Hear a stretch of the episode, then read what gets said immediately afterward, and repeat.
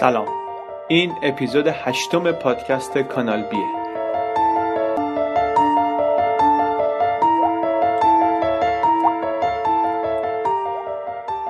مقاله‌ای که امروز تعریف می‌کنیم در دو version مختلف با دو تا عنوان مختلف در جولای 2015 در مجله نیویورک تایمز چاپ شده. عنوان یکیش هست The Mixed Up Brothers of Bogota. و عنوان رویژن دیگرش هست Double Lives. نویسنده مقاله ها سوزان دامینوس.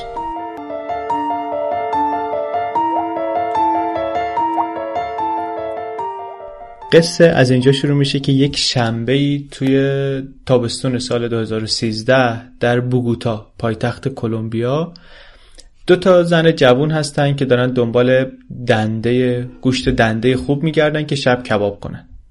جنت و لورا. جنت به لورا میگه که بیا بریم نزدیک خونه تو شمال شهر. اونجا یه مغازه هست که پسرخاله دوست پسر من توی اون مغازه تو قسمت قصابیش کار می‌کنه. اسمش ویلیام یه پسر جوون خیلی مهربونیه با لحجه قلیز روستایی. هم دستش تو کار خوبه مثلا گوشت خوب بهمون میده. همین که آشناس و بالاخره یه تخفیفی ممکنه بده و اینا. بیا بریم اونجا. میرن اونجا لورا همچی که پاشو می‌ذاره تو مغازه چشش میفته به یه چهره آشنا. می‌بینی که پشت یخچال گوشتا یکی از همکاراش تو شرکت وایساده لورا توی یه شرکت مهندسی کار می‌کنه به اسم استریکون خیلی هیجان زده میشه دست کو میده واسه پسره اما اون مثلا یه خورده سرد جوابشو میده. بعد لورا برمیگرده به جنت میگه که این خورخه است. مهندس لوله است توی شرکت ما کار می‌کنه. یه خورده البته متعجبم میشه که خورخه چرا پشت دخل قصابی وایساده جنت برمیگرده بهش میگه که نبا با این ویلیامه. همون پسر خاله دوست پسرم که بهت گفتم. ویلیام خیلی پسر سخت کوشیه بیشتر روز رو میاد تو قصابی و اینجا از صبح شب کار می‌کنه و اینا ندرتا میاد بیرون. به جز مثلا برای خواب شب از اینجا بیرون نمیاد. و قطعا سر و کاری با شرکت لورا اینا نداره. لورا یه خورده گیج میشه. میگه که چرا این خورخه وانمود می‌کنه که منو نمی‌شناسه؟ شاید احتمالا به خاطر اینکه مثلا این شغل دومی داره خجالت می‌کشه شاید از اینکه تو این روپوش قصابی و دست و بالش کثیف و اینا خجالت می‌کشه.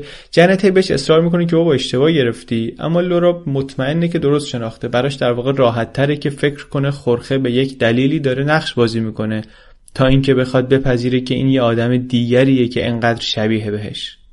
فقط هم رنگ پوستش نیست یا شکل تراش فک و گونه و صورتش نیست که شبیه همکارشه کل هیکلش، جنس موهاش، لب و دهنش، همه جزئیاتی که می‌بینه هرچند اون موقع نمی‌تونه متوجه همه اینها باشه. اما همه این جزئیات مجموعا بهش این حس اطمینان رو میدن که این همون آدمه. دوشنبه که میره سر کار لورا ماجرا رو میره برای خورخه تعریف می‌کنه. خورخه هم میخنده میگه که چه جالب. اتفاقا من یه داداش دوقلو دارم که با هم هم زندگی می‌کنیم و اسمش هم کارلوسه. اما ما هیچ شباهتی به هم نداریم. یک ماه بعد یه روز لورا زنگ می‌زنه به جنت که شرکت ما داره نقشه کش می‌گیره. اگه می‌خوای بیا. لورا هم رزومه میفرسته و کارو می‌گیره. چند روز بعد از اینکه شروع می‌کنه تو اون شرکت کار کردن خورخه رو می‌بینه و تا میبینتش می‌فهمه که چرا لورا اون روز ویلیام رو اشتباه گرفته. نه تنها لب و دهنشون شکل همه بلکه همه اطوار و رفتار بدنیشون هم خیلی خیلی شبیه از درخشش لبخندش تا شکل باز باز راه رفتنش. جنت اون موقع خورخه رو انقدری خوب نمی‌شناسه که بخواد بره سر صحبت و باهاش باز کنه. اما عکسش رو برمیداره می‌بره به ویلیام نشون میده. ویلیام هم میگه که آره خیلی شبیه من اکثر تو قصابی به همکاراش نشون میده و میخندن همه خیلی خوششون میاد و اینا و بعدش هم برمیگردن سر کارش. شیش ماه بعد جنت کارش رو عوض می‌کنه از این شرکت میاد بیرون. اما هر وقتی که با دوست پسرش بود و ویلیام رو می‌دید فکر می‌کرد که کاش با خورخه درباره این شبیهش صحبت کرده بودم. این سوال باهاش میمونه. تا یه روزی که تو شرکت جدید سرش خلوته عکس ویلیامو میفرسته واسه لورا میگه اینو برو نشون خورخه بده. لورا میره طبقه بالا موبایلشو نشون خورخه میده. خورخه خیلی با تعجب نگاه می‌کنه میگه که این که منم. توی عکس ویلیام لباس زرد تیم ملی کلمبیا رو پوشیده. لباسی که عملا روزای مسابقه کلمبیا همه ملت میپوشن. و خود خورخه هم بارها و بارها خودش تو اون لباس دیده. بر همین این کمک می‌کنه که شباهت رو توی عکس بیشتر هم ببینه. عکس رو به یکی از همکاراش که داره از کنار میز رد میشه نشون میده میگه که نظرت چیه؟ یارو میگه خیلی خوب افتادی. میگه آخه من نیستم این. این براش میشه معما. خورخه اون روز بیخیال کار میشه. میره توی غذاخوری شرکت میشینه با لورا. فکر می‌کنم به اینکه چطور اینطور شد. اولین چیزی که به ذهنش میاد اینه که شاید باباش که هم زیاد خونه نبوده و اینا شاید جای دیگه یه بچه دیگه ای داشته. همینطوری شروع می‌کنه توی تلفنش میره تو فیسبوک ویلیام و عکسا رو اونجا می‌بینه و اینا. یه عکس هست که ویلیام تو لباس قصابیه. یاد روزایی میفته که خودش مثلا رفته بوده تو آزمایشگاه یه همچین روپوشی پوشیده بوده و می‌بینه که بعضی از عکس‌ها دیگه خیلی خیلی شبیه تا اینکه یهو یه عکسی می‌بینه که ویلیام وایساده کنار یه دوستش و شات نوشیدنی دستشونه. این عکس خیلی چشمشو می‌گیره. میره تو کامپیوتر فیسبوک تو کامپیوترش باز می‌کنه که اونجا رو بتونه بهتر ببینه. صفحه بزرگ که باز میشه اون چیزی رو می‌بینه که توی موبایل به خوبی متوجهش نشده بود. خم میشه جلو انقدری که نوک دماغش دیگه میچسبه به مانیتور زل می‌زنه. به اون دوست ویلیام که تو عکسه. اون یه پسری موهاشو مثل تاج خروس داده بالا ولی لب درشتش و چشمای قهوه‌ای که توی عکس داره و اینها خیلی براش آشناست. اون جوری هم که اون دکمه پایین پیرهنش جلوی شکمش همچین یه خورده اومده جلو که مثلا یعنی یه شکمی داره و اینا. دیگه جایی هیچ شکی براش نمی‌ذاره که درست شناخته. گفتش که این دوست ویلیام که توی عکس کنارشه داداش دوقلوی منه. این کارلوسه. اون روز بعد کار خورخه قدم می‌زنه سمت دانشکده ای که توش درس شبانه میخونده. تمام راه هم همینطوری به عکس روی موبایلش نگاه می‌کنه که آخه یعنی چه؟ میره کلاس و بعد از کلاس هم تو اتوبوس به سمت خونه همش به این فکر می‌کنه که چطوری این عکس‌ها رو به کارلوس نشون بدم. کارلوس تو مدرسه اون داداشه بوده که شاگرد اول بوده و همش بیس می‌گرفته و اینا. خورخه اونی بوده که همش از اون کپ می‌زده. الان البته کاروبار هر دوشون نسبتا خوبه. خورخه که مهندس لوله است. کارلوس هم توی یه شرکت حسابداری کار می‌کنه. اونم البته شبا مثل این درس می‌خونه. با هم توی یه آپارتمان دو خوابه تمیز دوبلکسی توی یه منطقه متوسط شهر زندگی می‌کنن. شرایط زندگیشون همین الان از اون چیزی که توی بچگی داشتن یکی دو پله بالاتره.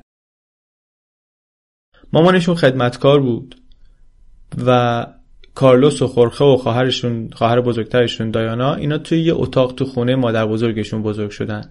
خودشونو فقیر نمی‌دونن اما خب مثلا الان بیشتر دارن نسبت به اون موقع. کارلوس می‌تونه شبا بره کلاب خورخه می‌تونه مثلا بره این طرف و اون طرف واسه تماشای فوتبال. یه خورده هم دلشون میسوزه که مادرشون چهار سال پیش به سرطان معده از دنیا رفته و فرصت نشده که اینا مثلا یه زندگی بهتری براش فراهم کنن. خونه که می‌رسه خورخه می‌بینه که کارلوس طبق معمول با یه دختری پای تلفنه. گفت که گوشی رو بذار کارت دارم.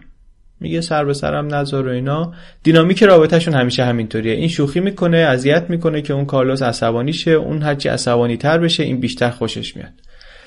بالاخره تلفن تموم میشه. بهش میگه که اگه من بهت بگم که من و تو دوتا برادر دوقلوی همسان داریم چی میگی؟ کالوس خیلی بی تفاوت نگاش می‌کنه خورخه میگه که تو این تلنوولا ها رو باور می‌کنی؟ تلنوولا یه جور سریالی توی آمریکا لاتین خیلی محبوبه مخلوطی از قصه و رقص و آواز و اینجور چیزا مثل مثلا فیلم هندیه به نظرم کارلوس کم کم اعصابش خورد میشه. میگه بابا اگه چیزی می‌خوای بگی بگو. میاد میشونتش جلوی لپتاپ. عکسای ویلیام رو تو لباس قصابی و تو لباس تیم ملی و اینا نشونش میده. کارلوس نگاه می‌کنه خندش می‌گیره از این شباهت عجیب غریب. بعد اون عکس دو نفره رو نشونش میده. اینجا برعکس خورخه که خم شده بود تو عکس کارلوس تا اینو می‌بینه خودشو می‌کشه عقب. انگار مثلا عکس هلش داده باشه. خیلی بی و اینا برمیگرده میگه اینا کیان؟ خورخه چیزایی رو که اون روز از جنت دلورا شنیده بود واسه این تعریف می‌کنه که این دوتا که توی اکسن توی یه مزرعه توی روستای دورافتاده در سانتاندر یه منطقه روستایی در شمال کلمبیا بزرگ شدن. مردم بقیه جای کلمبیا در مورد مردم اونجا جوک می‌سازن و جوک میگن. ویژگیشون هم اینه که خیلی آدمای بیعصابی و خیلی به تفنگاشون وابستن. بعدم میگه که آره اینا مال اونجان و اینطوری که فیسبوک میگه. اینا اواخر دسامبر 1988 به دنیا آمدن. خورخه میگه که شاید تو بیمارستان جابجا شده باشیم. مثلا یه پرستاری یکی اشتباهی برداشته گذاشته کنار یکی دیگه. منتها چیزی که نمیگه اینه که مفهوم این حرف اینه که خورخه و کارلوس دیگه برادر هم نیستن. یعنی اصلا احتمالا هیچ نسبت خانوادگی با هم ندارن. و باز نکته ای که گفته نمیشه ولی هر دو می‌دونن اینه که اگر یه نفر از این دو نفر اشتباهی از این خانواده سر در آورده باشه اون کارلوسه. کارلوس از اولم شبیه خواهر برادرش نبود. اونا صورتشون یه اجزای ظریفی داره که بیشتر به مادرشون رفته گونه های مسلسی چشمشون. کارلوس ولی قد بلنده یه هیکل توپری داره دماغ پهنی داره ابروهای پرپشتی داره. تازه همش هم این تفاوت های ظاهری نیست. کارلوس همیشه به فهمی نفهمی خود احساس غریبگی داشته با بقیه خانواده. تا حالا البته اینو میذاشته به حساب حس استقلالش. مثلا بچه که بودن خواهر برادرش با مامانشون نقش بازی می‌کنن تو خونه. از این صداهای خندهدار در میارن. ساعتها سر به سر هم می‌ذارن. ولی کارلوس معمولا وارد این بازی ها نمیشه. خودشو می‌کشه کنار. بعد از اینم که مامانشون فوت کرده خیلی کمتر از خورخه کارلوس سراغی از خواهرشون می‌گیره. یا مثلا تفاوت دیگه اینه که تنها کسیه توی خانواده که دنبال مد روزه. تنها کسیه که خیلی خوب میرقصه توی این خانواده. ولی اینا همیشه فرضشون این بود که کارلوس به باباشون رفته. چون بابا رو خیلی خوب نمیشناختن نمی‌تونستن مطمئن بشن. ولی همه رو حواله می‌دادن به اون. علا رقم این حس متفاوت بودن رابطه کارلوس با مامانشون خیلی خوب بود. همیشه میپرستیدش. از جمله به این خاطر که خیلی حامی قوی بود همیشه براشون. هرچند وضعشون خیلی جالب نبود اما بالاخره فرستادشون یه مدرسه درست حسابی و یه کاری کرده بود که اینا فکر کنن که به هر چی که بخوان می‌تونن برسن. و آیندهشون هیچ محدودیتی نداره. از نظر ذهنی اینو براشون جا انداخته بود. اون شب کارلوس لپتاپ و بست و رفت توی سکوت. بعدش هم پا شد رفت تو اتاق خودش در رو بست خورخ دنبالش رفت که مثلا بابا مهم نیست هرچی پیش بیاد ما داداش همیم از این صحبت ها اما کارلوس گفت آقا بی خیال شد ولش کن دیگه هم حرفشو نزن. اون شب کارلوس اصلا نخوابید. نمی‌تونست بفهمه چی شده. چطور ممکنه مادرش که بزرگش کرده مادر واقعیش نباشه؟ یه بار قبلا وقتی که مامانشون فوت کرده بود براش سوگواری کرده بود. الان دوباره داشت براش عزاداری می‌کرد. انگار دوباره از دستش داده. یه حس بیپناهی و تنهایی و درموندگی تازه ای داشت. همزمان توی اون یکی اتاق خرقه همچی خوابیده بود که انگار نه انگار. فردا صبح ویلیام مغازه قصابی رو باز می‌کنه و پسرخالش برایان دوست پسر جنت میاد اونجا شروع می‌کنه کار کردن. ویلیام اتقا پیدا کرده مقامش مثلا به مدیر داخلی اونجا. این پسرها رو هم استخدام کرده که حالا دانشجو هم هست یه کمکی هم برام باشه. از اون طرف ویلیام خیلی هم با این برایان نزدیکه. از خیلی نظرها در واقع خیلی برای بهش نزدیکتر از داداش دوقلوی خودش ویل بره. برایان در بوگوتا بزرگ شده و وقتی که ویلیام سال 2009 اومد اینجا اومد به پایتخت این دوتا پسرخاله روزای زیادی رو با هم میگذروندن. خاطرات مشترکشون با هم خیلی خیلی بیشتره. اونقدری که ویلیام و برایان با هم خوب میگردن ویلیام و ویلبر با هم دیگه رابطه انقدر نزدیکی ندارن. حتی یه مدتی که ویلبر اومده بود توی این قصابی برای ویلیام کار می‌کرد ویلیام اصابش خود بود که این کارا رو به وقتشون انجام نمیده. وقتی مشتری میاد مثلا داره تمیزکاری می‌کنه حرف گوش نمی‌کنه. اصاب نداره خیلی نمیشه باهاش شوخی کرد. خیلی لذتی نمی‌برد از اینکه مثلا داداش دوقلوش داره تو مغازه باهاش کار می‌کنه. همچی که شروع کردن که راه انداختن مغازه اون روز صبح برایان و ویلیام. مغازه رو که باز کردن برایان شروع کرد توضیح دادن برای ویلیام اتفاقاتی رو که دیروز بعد از ظهر افتاده. که جنت عکس‌ها رو به اونا نشون داده و اینطوری شده. ویلیام خیلی براش جالب بود. یارش افتاد که جنت این عکس به اونم نشون داده چند ماه پیش. ولی این تصادف اخیر که دو تا برادر رو این حرفا این خیلی عجیب تر کرده بود موضوع رو. سریع تکس فرستاد برای جنت که عکسو بفرست من ببینم. عکسو که فرستاد تا دید جیغ زد از وحشت و تعجب شروع کرد خندیدن. جنت توی تکس بهش گفتش که شاید این یا داداشش مثلا مریض بودن از سانتاندر آوردنشون به یه بیمارستانی توی بوگوتا اونجا مثلا جابجا شده. ویلیام سریع ام خاله رو پیدا کرد و گفتش که آقا مثلا یه همچین قصه صحت داره. گفتش که آره تو و ویلبر سر 28 هفته به دنیا آمده بودین و تو مشکل دستگاه گوارش داشتی. تو رو فرستادن به این بیمارستان در بوگوتا. این پیغامو فرستاد برای جنت. جنت گفتش که من حالا تلاش می‌کنم از خورخه بپرسم که توی کدوم بیمارستان به دنیا آمده اگه اینم توی همون بیمارستان به دنیا آمده باشه دیگه خیلی ساده است. حتما اونجا یه جابجایی شده. تا اون لحظه ویلیام مثل جنت سرگرم این ایده شده بود که این تیکه های اطلاعات رو بذارن کنار هم دیگه. الان که یه خورده فکر می‌کرد یه موجی از نگرانی اومده بود سراغش. یادش میافتاد که من همیشه یه جور دیگه بودم. من همیشه چیزای دیگه ای می‌خواستم. با بقیه خانوادهمون فرق می‌کردم.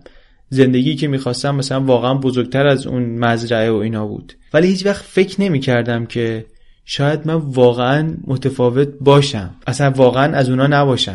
راسته های گوشت رو نگاه کرد پسرخالش رو نگاه کرد که نگران داره نگاش می‌کنه و اینا. دید که اصلا شرایطش طور نیست که بتونه کار کنه. قدم زد اومد بیرون و از اونجا شروع کرد بی اختیار تکست دادن به جنت که ببینه مثلا خبری گرفتی یا نه اطلاعات گرفتی یا نه اسم بیمارستان رو گرفتی یا نه. چند دقیقه بعد برگشت دوباره توی مغازه و پیغام جنت رو نشونش داد که بله خورخه و کارلوس در واقع توی همون زایشگاه به دنیا آمدن تایید شد. بعد نشست روی نیمکتی پشت مغازه و حقحقش یهو رفت هوا. همینطوری پشت سر هم افکار ناراحت کننده و دردناک می اومد سراغش. اینکه از جای درستش کنده شده. اینکه در واقع یه آدم گم شده ای بوده که هیچ کس نمی‌دونسته که این گم شده چطوری الان بره به مادرش بگه؟ مامانش مثلا 6 تا بچه داره اما این اون این تنها بچه ایه که براش پول میفرسته. خیلی رابطش با مامانش نزدیکه. این خبر که اون واقعا مادر این نیست قلبشو میشکنه. همونطور که قلب اینو شکسته همین الان. یادش اومد که یک بار و فقط یک بار با مادرش تند صحبت کرده. چند سال پیش وقتی که سربازیش تازه تمام شده بود چون یه جایزه خوبی گرفته بود که اون جایزه بهش کمک می‌کرد که بره یه بورسی بگیره یه scholarship ی بگیره. بعدا معلوم شد که نمی‌تونه اون جایزه رو ببره به خاطر اینکه مدرسه رو تموم نکرده. وقتی 12 ساله بوده از مدرسه آوردنش بیرون و دیپلم نداره. برگشت اون روز به مامانش گفتش که باید میذاشتید من مدرسه رو تموم کنم. ولی شرایط زندگیشون اون موقع طوری بوده که تا نزدیکترین دبیرستان پنج ساعت پیاده راه بوده. یعنی خانواده احتیاج داشتن یه پولی داشته باشن که بتونن براش خونه بگیرن. به اضافه پول برای مثلا یونیفرمش و ثبت نامش. به اضافه پولی که در واقع اینا از دست میدن به خاطر اینکه این دیگه نیست که تو مزرعه کار کنه. هنوزم که هنوز ویلیام فکر می‌کنه که باید یه راهی پیدا می‌کردن. باید میجنگیدن. باید هر چی که داشتن میذاشتن وسط که این بتونه دیپلمشو بگیره. و خیلی بد صحبت کرد. خیلی داد زد سر مادرش به این خاطر. اون روز که همینطوری روی نیمکت نشسته بود و گریه می‌کرد یه حسی رو تجربه کرد که اون موقع نمی‌تونست توضیح بده. بعدا فهمید که چطوری توضیحش بده. میگفتش که من در واقع شانسام ازم گرفته شده. به جای اینکه تمام مدت توی مزرعه مشغول کاشت و داشت و برداشت باشم باید می‌تونستم برم یه مدرسه خوبی توی بوگوتا. ولی موندم با این خانواده. خانواده ای که خیلی دوستشون دارم. و اونا هم خیلی منو دوست داشتن. ولی به خاطر اینکه متفاوت بودم سر به سرم هم زیاد میذاشتن. ویلبر که بعد از اون روز می‌رسه ویلیام بهش میگه که باید چیزی نشونت بدم و تلفنش رو میاره و رو تلفن این عکس خورخه و کارلوس رو بهش نشون میده. ویلبر واکنشش از همه اینا عجیب تره تا می‌بینه میگه که اه پس ما جابجا شده بودیم. بعدش شونه میندازه بالا با حالت بی تفاوتی میگه که واسه من مهم نیست که اینا کیان. تو داداش منی و تا آخر عمرم تو داداش من خواهی بود.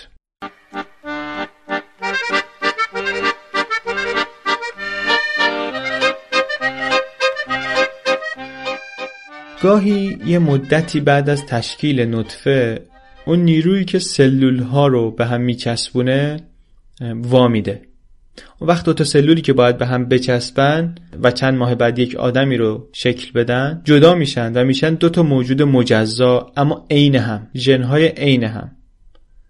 هر سلول دی ایشون با هم برابره. دو قلوهای همسان زندگیشون رو در واقع بر اساس یک حسن اتفاق حسن تصادف شروع می‌کنن. یه یک خطای سیستمی جالب.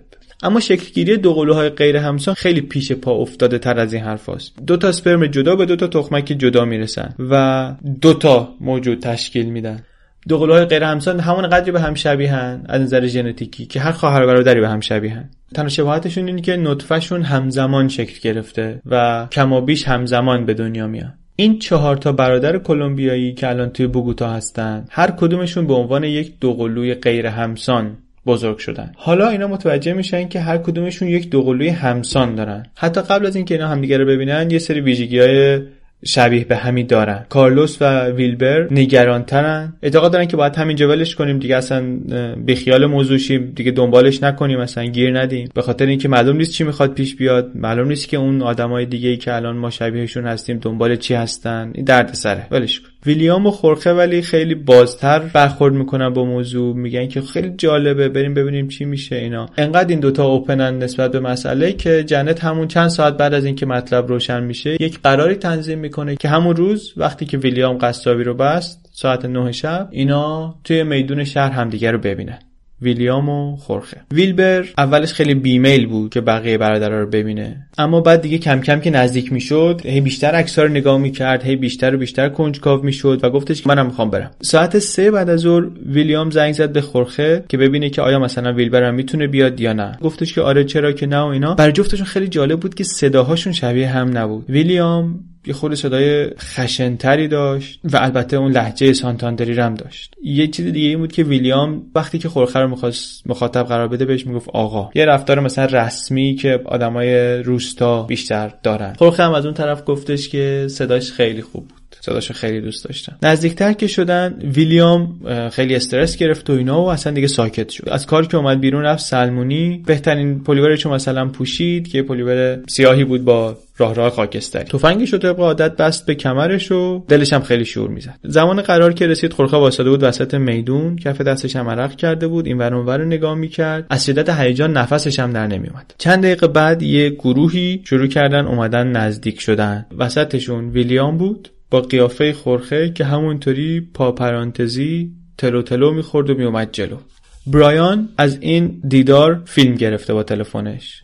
صدا البته قطعه ولی ویدیو خورخه و ویلیام رو نشون میده که انگار توی یه پانتومیم خیلی دقیق طراحی شده ای دارن یه سری تشریفات و آدابی رو به جا میارن. ویلیام خیره میشه به خورخه. خورخه نگاهشو میدزده اون طرف کنار رو نگاه می‌کنه. بعد ویلیام سرشو بر میگردونه انگار که مثلا حالا من به تو فرصت میدم که تو به من زل بزنی. کاری که اون می‌کنه وراندازش می‌کنه سر تا پاشو ورانداز می‌کنه. بعد به لبخند هم دیگه زل می‌زنن. بعد دوباره اون طرف نگاه می‌کنن هر دو. هی همدیگه رو نگاه می‌کنن هی نگاهشون رو از هم میدزدن. همدیگه رو طوری نگاه می‌کنن انگار دوتا عاشقن که برای اولین بار می‌خوان به عشقشون اعتراف کنن. خورخه دست و پای خودش رو جمع می‌کنه دوباره ویلیام رو نگاه می‌کنه یه خورده بیشتر. آدامس هم داره میجوه و فکش داره خیلی تند تند کار می‌کنه. بعد دستشو می‌ذاره روی چونش. انگار مثلا داره تست می‌کنه می‌بینی که این آره این خودمم من این طرفم. اون آدمی که اون طرفه یه کس دیگه است. ویلیام خیلی ساکته. هی وزنشو از این پاش میندازه روی اون پاش. خورخه خودش بعدا توضیح میده میگه که مثل این بود که جلوی آینه وایسادی ولی اون طرف آینه اصلا یه دنیای دیگریه. بعد خورخه نگاهشو میندازه به ویلبر. دغدادش دوقلوی کارلوس. نگاهش می‌کنه دست میده باهاش. ویلبرم عکسای کارلوس رو قبلا دیده که با عینکه و شوخی می‌کنه میگه که تنها چیزی که من لازم دارم عینکه و می‌زنه زیر خنده و تا میخنده خورخه احساس می‌کنه که این کارلوسه که داره میخنده. الان که ویلبر می‌بینه که چقدر ویلیام شبیه خورخه است دیگه خیلی بیتابه که کارلوس رو ببینه. خورخه زنگ می‌زنه به کارلوس میگه که ما داریم میریم خونه. دو تا تاکسی می‌گیرن و همگی سوار تاکسی میشن و راه میفتن سمت آپارتمان اینا. نزدیک ساعت ده کارلوس صدای زنگ در رو میشنوه. میره دم در و اونجا وای میسه. جرأت نمی‌کنه در رو باز کنه. همه زورش رو جمع می‌کنه جواب میده. می‌دونه که خورخه و اینا اون طرف در وایسادن و می‌دونه اون آدمای دیگه که اون طرف هستن به جز خورخه فقط غریبه نیستن. غریبه تر از غریبن. بازیگرای یه قصه ای از زندگیش هستن که این هیچ کنترلی روش نداره. خورخه میگه که در وا کن. کارلوس متوجه یه صدای خنده میشه اون پشت که خیلی خیلی شبیه صدای خنده خودشه ولی از خودش نمیاد از اون طرف در داره میاد.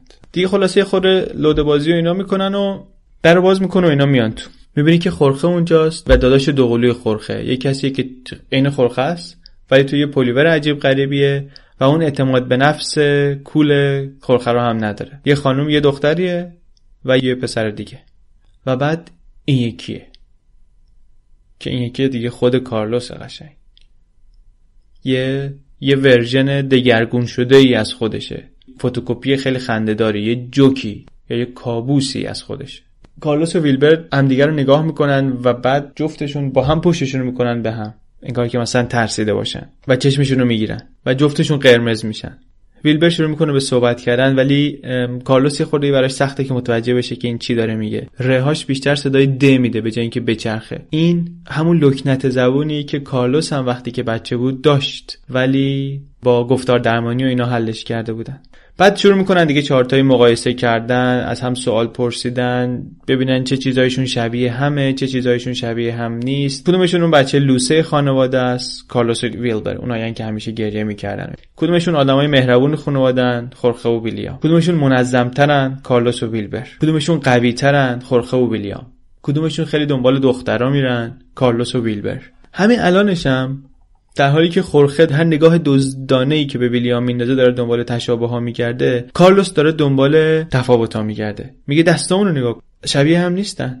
دستای ویلبر بزرگترن توپلترن و جای زخم و اینا روش هست. دست کار کرده قصابه. کارلوس از اون طرف مرتب ناخوناشو مانیکور می‌کنه و ناخوناش اصلا برق می‌زنه. این پسرا توی کلمبیا این کارو می‌کنن که ناخوناشون رو برق میندازن. خیلی مرتب منظم. ویلیام از خورخه درباره مادرش می‌پرسه. مادر اصلیش. کجا هست؟ چطوره؟ چه می‌کنه؟ خورخه در حالی که نگاهش می‌کنه توضیح میده که از سرطان چهار سال پیش فوت کرده و یه عکس ازش نشونش میده که عکس جوونیاشه که موی بلندی داره که بسته پشت سرش چشمای خیلی قشنگی داره و صورت خیلی جدی و مهربونی داره. ویلیام همینطوری که داره به عکس نگاه می‌کنه انگار یه موجی از غم میاد سراغش تا چند دقیقه هیچ صحبتی نمی‌کنه. بیشتر اون شب فضای توی آپارتمان مثبت ولی گیجه. خیلی دارن حال می‌کنن خیلی دارن کیف می‌کنن. این تشابه های خیلی خندهداری با همدیگه پیدا می‌کنن. که تشابه ها البته ساده تر از تفاوت هم هست پیدا کردنشون. هر کدومشون می‌دونن که پاشونو که از اینجا بگذارن بیرون حس گم کردن میاد سراغشون. گم کردن پدر مادرشون گم کردن خواهر برادرشون از دست دادن فرصت ها از دست دادن سال ها از دست دادن اون قصه ای که فکر می‌کنن قصه تولدشونه. خورخه تلاش داشت می‌کرد که راه نده به اون احساسات. حداقل الان راه نده به اون احساسات. گفتش که می‌دونی چی شده؟ اون چیزی که اتفاق افتاده اینه که خانواده های ما بزرگتر شدن. یکی داد زد طرفدار چه تیمی هستین؟ چهارتاشون با هم داد زدن اتلتیکو ناسیونال. دیگه طرفای نصف شب میشه که اینا میرن و میگن که مثلا حالا دوباره قرار بذاریم همدیگه رو ببینیم. خورخه و کارلوس هم خود همدیگه رو نگاه می‌کنن که همه چی همونطوریه که بود و هیچ چی اونطوری نیست که بود. کارلوس برمیگرده میگه که خب چه کنیم؟ خورخه نگاه می‌کنه می‌بینی که کارلوس گریش گرفته. قدم می‌زنه کارلوس می نزدیک خورخه بغلش می‌کنه. میگه من می‌خوام که تو برادرم باشی.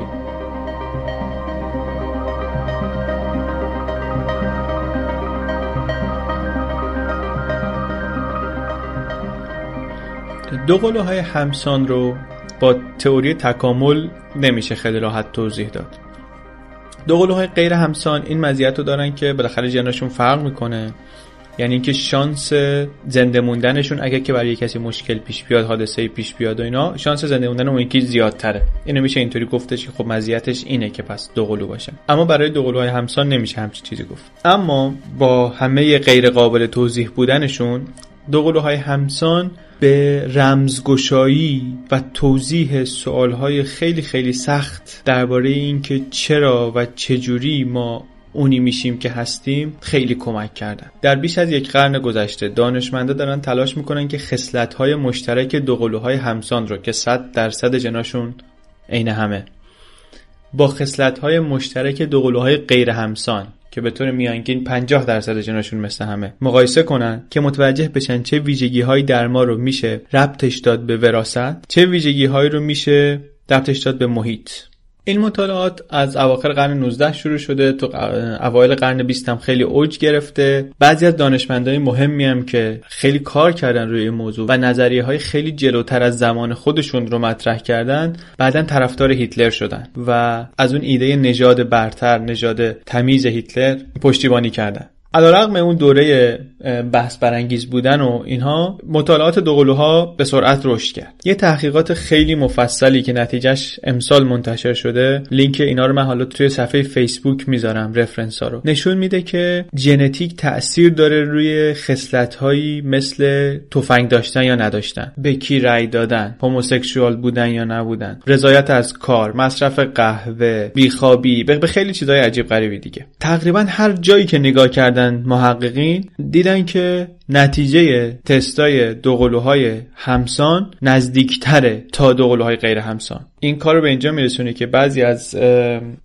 behavioral geneticist ها میگن که همه چیز رو میشه ربط داد به براست هر چقدر دو نفر از نظر ژنتیک به هم ارتباطشون بیشتر باشه به هم نزدیکتر میشن در هر خصلتی که شما بررسیشون کنی. چه مسئله شخصیتی باشه چه عادتهای تلویزیون تماشا کردنشون باشه چه تمایلات سیاسیشون باشه هرچی. کنجکاوی برانگیزترین شاخه مطالعات دوقلوها بررسی کردن اون دوقلوهای همسانیه که جدا از هم بزرگ میشن.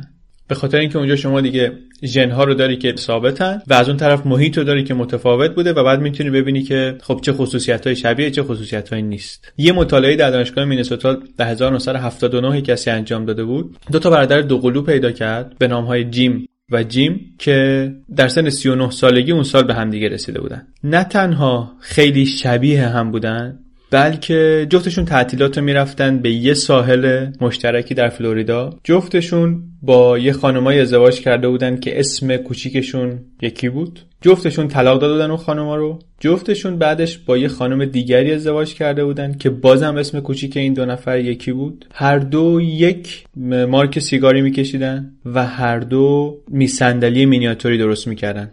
به عنوان سرگرمی. در شخصیت خیلی شبیه هم در بیان خیلی شبیه هم به نظر می‌رسه که کاملا شکل گرفتن اینا موقعی که نطفه بسته شده. قبل از اینکه تاثیر پدر مادر بخواد شروع بشه تاثیر خواهر برادر شروع بخواد بشه تاثیر جغرافی شروع بشه. بعدا این آدم 80 دوقلوی همسان دیگری رو که جدا از هم بزرگ شده بودن رو هم بررسی کرد و با دوقلوهای همسانی که با هم بزرگ شده بودن مقایسهشون کرد و با دوقلوهای غیر همسانی که جدا از هم بزرگ شده بودن و دوقلوهای غیر همسانی که با هم بزرگ شده بودن مقایسه کرد. و متوجه شد که تقریبا در همه موارد دوقلوهای همسان چه با هم بزرگ شده باشند چه جدا بزرگ شده باشند شبیه ترن تا دوقلوهای غیر همسان. در زمینه ویژگی های شخصیتی و از اون بحث برانگیزتر درباره هوش اینتلیجنس.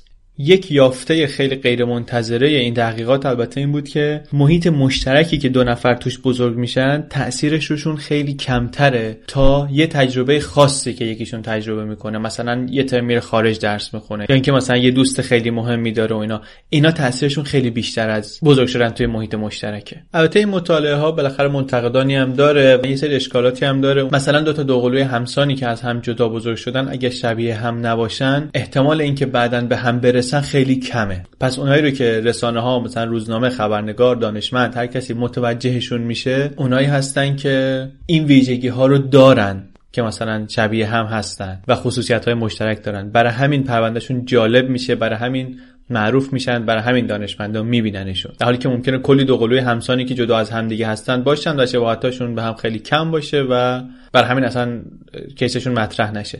اشکالات دیگه هم هست. حالا ولی من چون مطلب تخصصی نیست وارد اوناش نمیشیم. مثل هر پژوهش دیگه ای روی این هم نقد هست و دیدگاه های مختلف هست و اینا. کسی که علاقه می‌تونه بره بخونه. یک محقق کلمبیایی از طریق فیسبوک فیلم دیدار اولیه این دو تا برادر رو می‌بینه. و براش موضوع خیلی جذاب میشه و با یک کسی دیگه ای که تو این زمینه تحقیق می‌کنه تماس می‌گیره و با برادرها تماس می‌گیرن و قرار میشه که اینا بیان روی اینای خود تحقیق کنن. مفهومش اینه که این بچه باید در طول یک هفته مصاحبه های خیلی عمیقی باهاشون انجام بشه و ساعت های طولانی باید بشینن یه سری پرسشنامه های خیلی مفصلی پر کنن. بهشون هم میگن که ما می‌خوایم یه کتاب دربارتون بنویسیم و اینا و قبول می‌کنن و خیلی هم خوشحال میشن. و مشارکت می‌کنن توی این کار. ویلیام برای این کار فقط یک شرط می‌ذاره. میگه که اگر که می‌خواین واقعا بدونین که من شرایط زندگیم چیه و کجا بزرگ شدم و اینا باید خونه رو که من توش بزرگ شدم در سانتاندر بیاین ببینین. البته خود نگران بود که اگر که بگی که سفر چقدر طولانی خواهد بود اینا پس بزنن. برای همین هر وقت بحث سفر پیش می اومد یه جوری میپیچوند مثلا می‌گفت 4 5 ساعت رانندگی. بعدش میگفتش که البته تا جایی که جاده هست دیگه. بعدا معلوم می‌شد که بعدا باید پیاده شی و بعدا قدم بزنی. بعد می‌گفتن مثلا حالا چقدر قدم باید بزنی؟ می‌گفت مثلا یه خورده باید قدم بزنی. بعد مثلا میگفتش یه خورده ممکنه گلی باشه البته. می‌گفتن خب چقدر گلی باشه چطوری؟ میگفتش که احتمالا راحت تره اگه که با اسب بیای. بالاخره یه روزی راه میفتن میرن به دیدن پدر مادر اونا توی سانتاندر. چهار تا برادر به اضافه اون دوتا محققین مترجم و چند تا دوست و فامیل. 6 ساعت رانندگی می‌کنن می‌رسن به شهری اونجا وای میسن صبحانه می‌خورن. الان دیگه 6 ماهی که اینا همدیگه رو می‌شناسن. بارها با همدیگه رفتن بیرون غذا خوردن صحبت کردن درباره خانواده صحبت کردن درباره پول درباره دختر درباره ارزش هاشون در اینکه چی براشون مهمه. خیلی همدیگه رو دقیق بررسی کردن. حتی فیزیکی همدیگه بررسی کردن. پشت به پشت کنار هم وایسادن ببینن که کی قدش بلندتره. اونایشون که توی شهر بزرگ شدن قدشون یه خورده بلندتر از اونایی که توی روستا بزرگ شدن. کارلوس ویلبر رو توی مسابقه مثلا کی بیشتر می‌تونه بخوره شکست داده بود. ویلیام همشون رو توی مچ انداختن برد. یه روز کارلوس سر شام به ویلبر گفتش که خورخه متوجه شده که کارلوس و ویلبر هر دو یه شکلی به دلیل زاویه خیلی عجیب غریبی خم میشن به سمت بشقابشون. از این شباهت های خیلی خندهدار و بعضی وقتا خیلی جالب. خورخه خیلی براش راحت بود و خیلی پذیرفته بود اینو که اشتباهات گرامری داداشش رو درست کنه. کارلوس هم از اون طرف خیلی وظایف برادرانه رو جدی گرفته بود. به ویلبر یاد می‌داد که مثلا توی پایتخت تو بوگاتا می‌خواد با دخترها صحبت کنه چطوری صحبت کنه. توی یه بار می‌خواد مثلا سر صحبت تو پای کسی باز کنه چطوری باز کنه چطوری تکیلا بنوشه. از اون طرف اون دوتا برادری که از سانتاندر آمده بودن براشون خیلی عجیب بود که این دو تا پسر شهری تا شلیک نکردن. که در واقع گفتن ما اینو باید سریع درستش کنیم. به محض اینکه رسیدن مزرعه یکی از اولین کارهایی که کردن این بود که بردنشون تو صحرا دو تا شلیک کردن. اینا مسئله حل شد. کارلوس خیلی زود جوش خورد با داداش دوقلوش. بیلبر مثل خورخه هی سعی نمی‌کرد که درباره زندگی عشقیش بهش بگه مثلا این کارو بکن اون کارو نکن. بهش گوش می‌کرد و فقط ازش حمایت می‌کرد و اینا. خیلی راحت همدیگه رو میفهمیدن. یه غروری داشتن مثلا دور زنها و اینا. خیلی راحت اینو متوجه می‌شدن. و جفتشون هم این حالت رو داشتن که از سر به سر های داداشاشون اصابشون خورد می‌شد. اما از اون طرف یه خوردم از اینکه انقدر شبیهش بود اصابش خورد می‌شد. چون که این این احساس تک بودن و بیمانند بودنی رو که باهاش بزرگ شده بود چون همیشه متفاوت بود توی خانواده اون احساس رو یه خورده ای می‌برد زیر سوال و خرابش می‌کرد براش. احساسی که کارلوس داره بیشتر از اینکه شبیه این باشه که یک کسی بر خودش پیدا کرده احساس تنهایی بیشتره. به خاطر اینکه خورخه برخلاف حرفی که می‌زنه که مثلا با همیم و اینا هی بیشتر و بیشتر نزدیک میشه به داداش دوقلوی خودش ویلیام. کتونی یه جور میپوشن.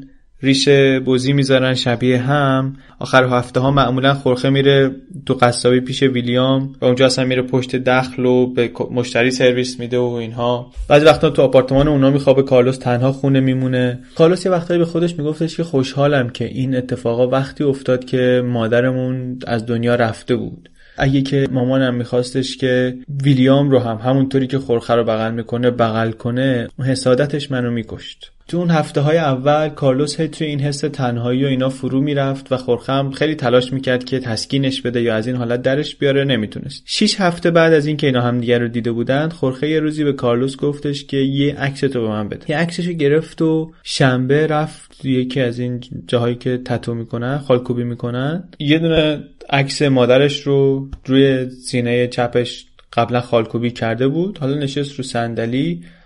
چهار ساعت تمام درد کشید.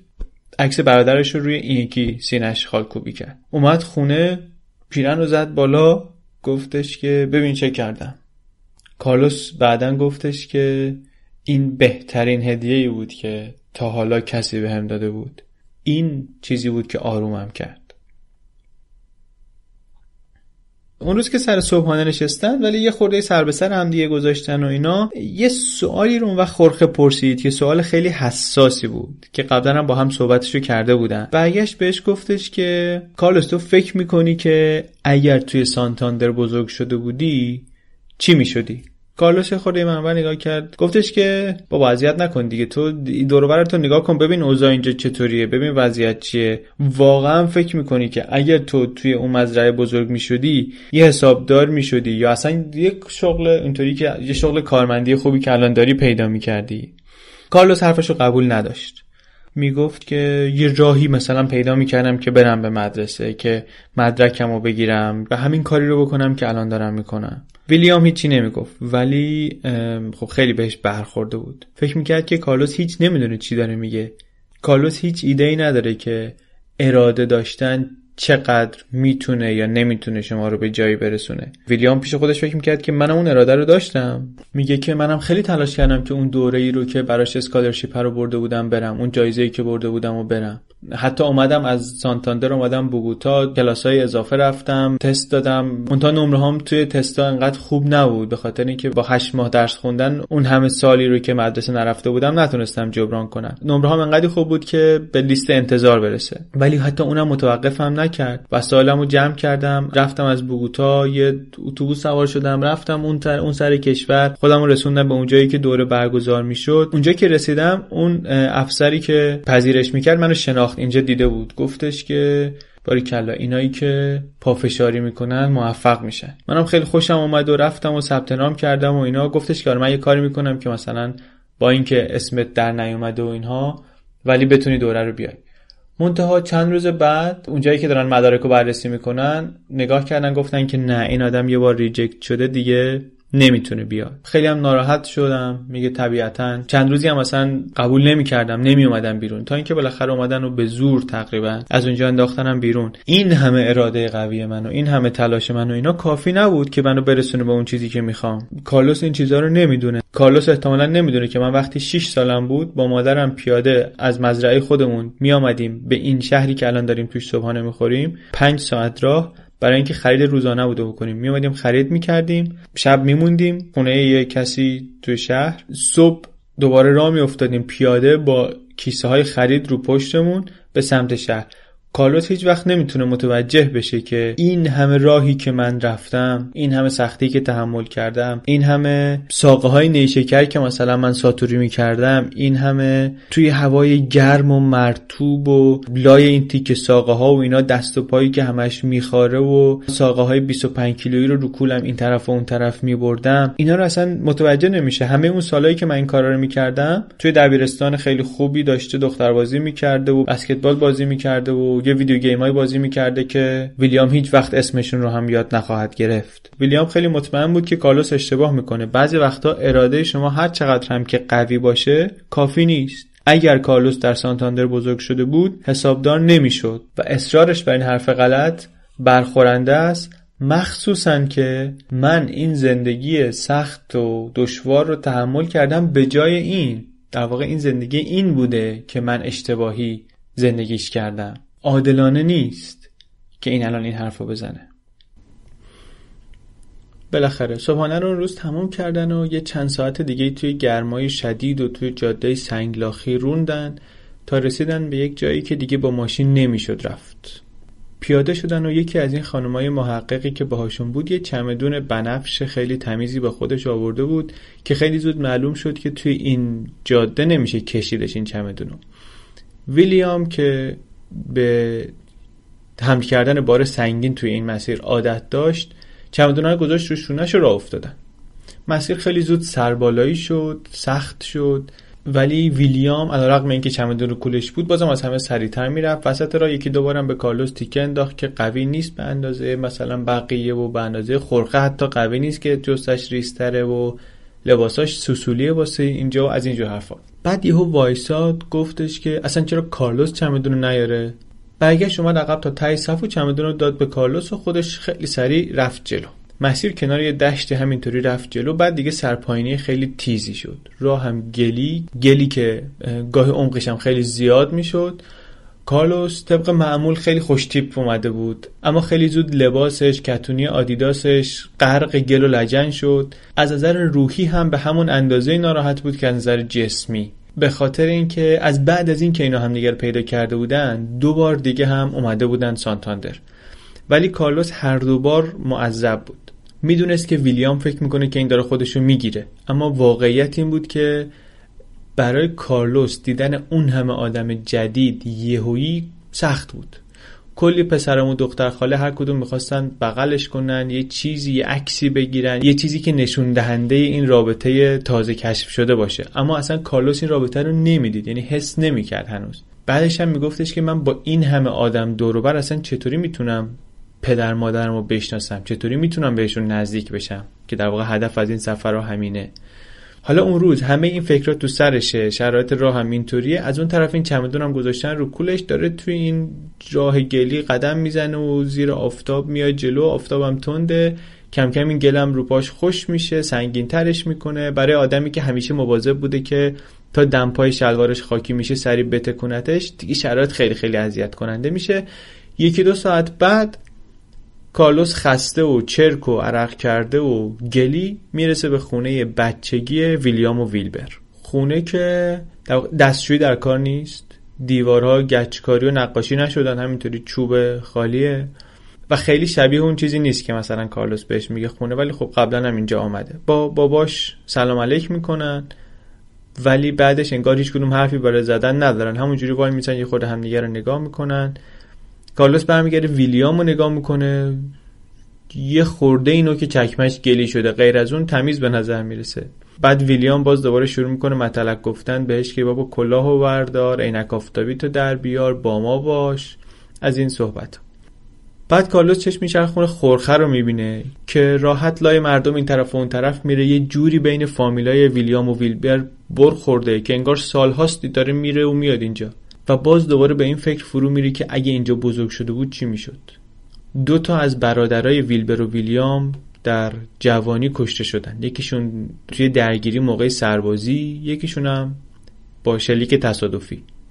به این فکر می‌کنه کارلوس که اگر اینجا بود ممکن بود اصلا زنده نمونده باشه تا حالا. بیشتر از اینی که در واقع بخواد نگران وضعیت شغلی و حرفه‌ایش باشه توی زندگی خیالیش توی این مزرعه. فکرش به این مشغوله که با این خصوصیات شخصیتی و اخلاقی که من دارم اصلا اینجا دووم می آوردم یا نه؟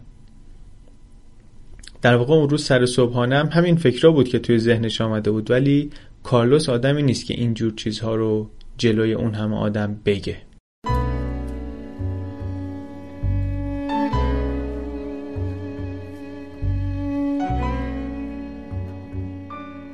نتیجه یک meta-analysis ی در بهار پارسال در ژورنال Nature Genetics چاپ شده که از پنجاه سال مطالعه دوقلوها نتیجه می‌گیره که هر خصلتی و هر بیماری در یک فرد پنجاه درصدش تحت تأثیر وراثته پنجاه درصدش تحت تأثیر محیط. این نسبت به ظاهر خیلی ساده نمی‌تونه پیچیدگی های ژنتیک رو برای ما توضیح بده. مثلا به ما نمیگه که ژن چطوری به محرک های محیطی واکنش نشون میده و, و این چطوری اثرش رو روی چند نسل بعد ما نشون میده. و اون چیزی که بهش میگن epigenetic profile و اطلاعات ژنتیک ما اون تو هست مثل recipe ژن ماست اون چطوری ساخته میشه.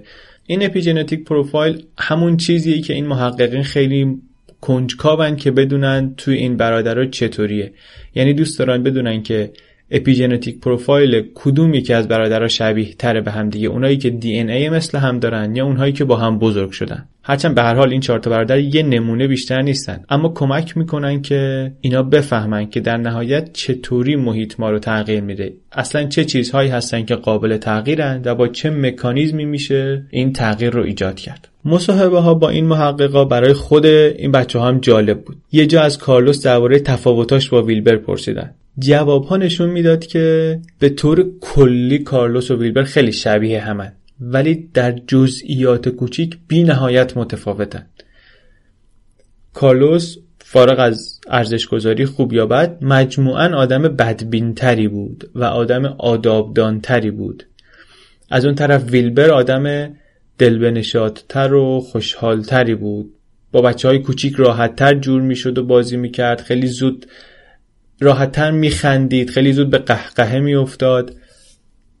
از اون طرف برای خورخه و ویلیام هم قصه کمابیش همینطوریه. خورخه خیلی خیال پردازتره و مجموعا خیلی خوشبینتر. ویلیام یه خورده تکیده تر و لاغرتر از خورخه هم هست. خیلی محتاط تره و یه بار برگشت توی مصاحبه گفتش که هیچی راحت نیست تو زندگی. این یه جمله که تصور شنیدنش از دهن خورخه هم مشکله. چند ماه بعد کارلوس یه روزی به ویلبر گفت که می‌خواد بره پدر مادرش رو ببینه اما بدون شلوغ پلوغی و جمعیت و فیلم بردار و خبرنگار و محقق و این حرفا. این دیدار خیلی بهتر بود. خیلی به مادرش نزدیکتر شد. تونست که یک دیالوگ طولانی تنهایی باهاش داشته باشه. با بقیه فامیل هم کم کم آشناتر شد و برخورد و یه قدم مهمی شد توی نزدیک شدنش به اون خانواده. نتیجه نهایی تحقیقات اینها یه خورده با فرضهای اولیهشون متفاوت بود. یعنی به قول خودشون احترامشون برای تأثیر محیط بیشتر شد با این تحقیقات. چون که نتایج دوقلوهای همسانی که جدا بزرگ شده بودن اونقدری هم که اینا انتظار داشتن شبیه هم نبود. حالا من با سعی می‌کنم یه سری لینک و گزارش از این مقاله هایی که اینها نوشتن پیدا کنم توی فیسبوک بگذارم. چون فکر کنم که خوندنش برای کسی که علاقه منده جالب باشه. خودم یه خورده کنجکاوم که ببینم واقعا مثلا چیزایی که اینا پیدا کردن چیه.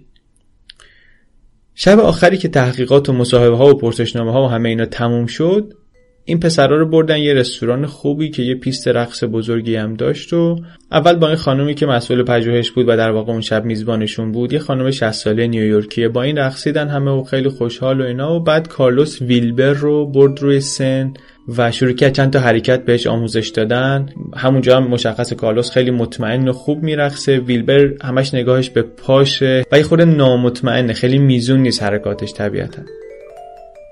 دیرتر که میشه و بیشتر که می نوشن کارلوس شروع می‌کنه توی رقصش یه سری حرکات پیشرفته تری انجام دادن. تا اینکه نهایتا میره سراغ یه حرکتی که خودش و رفیقش یک شبی طراحی کرده بودن و اسمشو گذاشته بودن حرکت ماتریکس. توش به پشت از کمر انقدر خم میشن که پشت عملا موازی زمین میشه. مثل حرکت کیانو توی ماتریکس اون موقعی که داره منوف میده از گلوله ها در بره. کارلوس که این کارو کرد در یه لحظه به نظر رسید که داره می‌خوره زمین. روی سنم شلوغ بلوغ همه دارن میرقصند. خورخه و ویلیام و ویلبر که هر کدومشون یه گوشه سنن صحنه رو که می‌بینن نزدیک میشن به کارلوس و دورش می‌کنن با یه حس مخلوطی از نگرانی و تحسین و تعجب و افتخار. اما کارلوس خودشو جمع جور می‌کنه و به بازی برمیگرده. یه صحنه نمادین خیلی جالبیه. اون شب در کل خیلی شب جالبی شد. پسرها از این میز می‌رفتن به اون میز از این گروه به اون گروه وصل می شدن صحبت می‌کردن با آدم های مختلف چند دقیقه ای بعد دوباره جمع می شدن دور هم بر هم تعریف می‌کردن که اینجا چی دیدن اونجا با کی صحبت کردن. بعد می‌رفتن روی سن جدا می شدن تک تک می شدن دوتا دوتا می شدن بعد چهارتا می شدن و این سیکل همینطوری ادامه داشت تا خیلی خیلی خیلی دیر وقت